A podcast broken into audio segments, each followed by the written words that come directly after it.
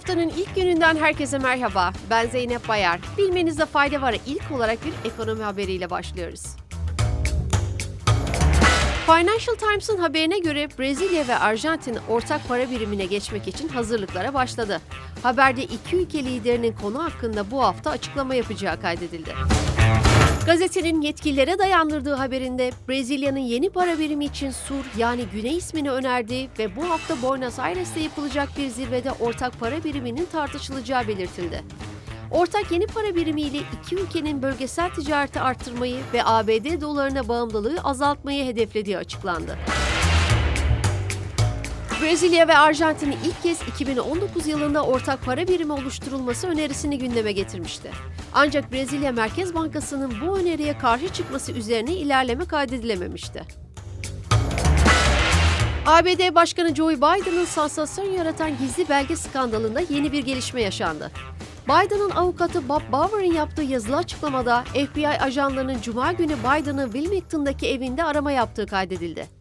Açıklamada yaklaşık 13 saat süren aramada Biden'ın senatoda ve başkan yardımcılığı yaptığı dönemlere ait 6 gizli belgenin bulunduğu ifade edildi.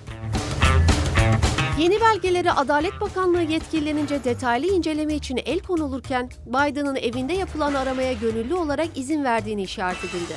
Açıklamada arama esnasında Başkan Biden ve eşi Jill Biden'ın hafta sonu tatili için evde bulunmadığı bilgisi de paylaşıldı. Hatırlanacağı üzere Biden'ın danışmanlarından Richard Sauber 9 Ocak'ta yaptığı açıklamada Biden'ın Penn Biden merkezindeki kişisel ofisinde 2 Kasım 2022'de başkan yardımcılığı görevi döneminden kalan bazı gizli belgeler içeren az sayıda belgenin bulunduğunu belirtmişti. Çin Hastalık Kontrol ve Önleme Merkezi, ülkede önümüzdeki 2 veya 3 ay içinde büyük bir COVID-19 dalgasının tekrarlama olasılığının uzak olduğunu, çünkü insanların %80'inin enfekte olduğunu açıkladı.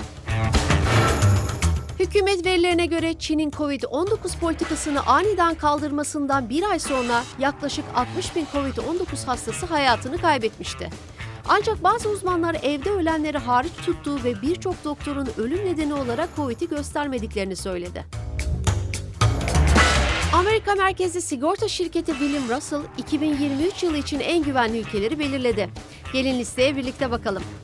Özgürlük, eğitim, çevresel güvenlik, sağlık hizmetleri ve yaşam kalitesi gibi faktörler göz önüne alınarak hazırlanan güvenlik endeksine göre İzlanda dünyanın en güvenli ülkesi seçildi.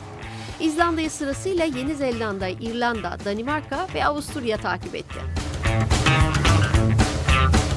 Teknoloji sektöründen oldukça ilginç bir haberle noktalıyoruz. Robotlar artık koku alabilecek. İsrail'de geliştirilen bir yöntemle robotların patlayıcıların, uyuşturucuların ve hatta hastalıkların bile tespitinde kullanılacağı açıklandı. Gerçek çekirge anteni kullanılarak geliştirilen yapay zekalı bir robotun 8 farklı kokuyu ayırt edebildiği belirtildi. Bu yöntemin sensörler aracılığıyla biyolojik burun oluşturabilecek bir teknolojinin önünü açacağı ve hava alanlarında narkotik köpeklerin yerine geçebileceği düşünülüyor.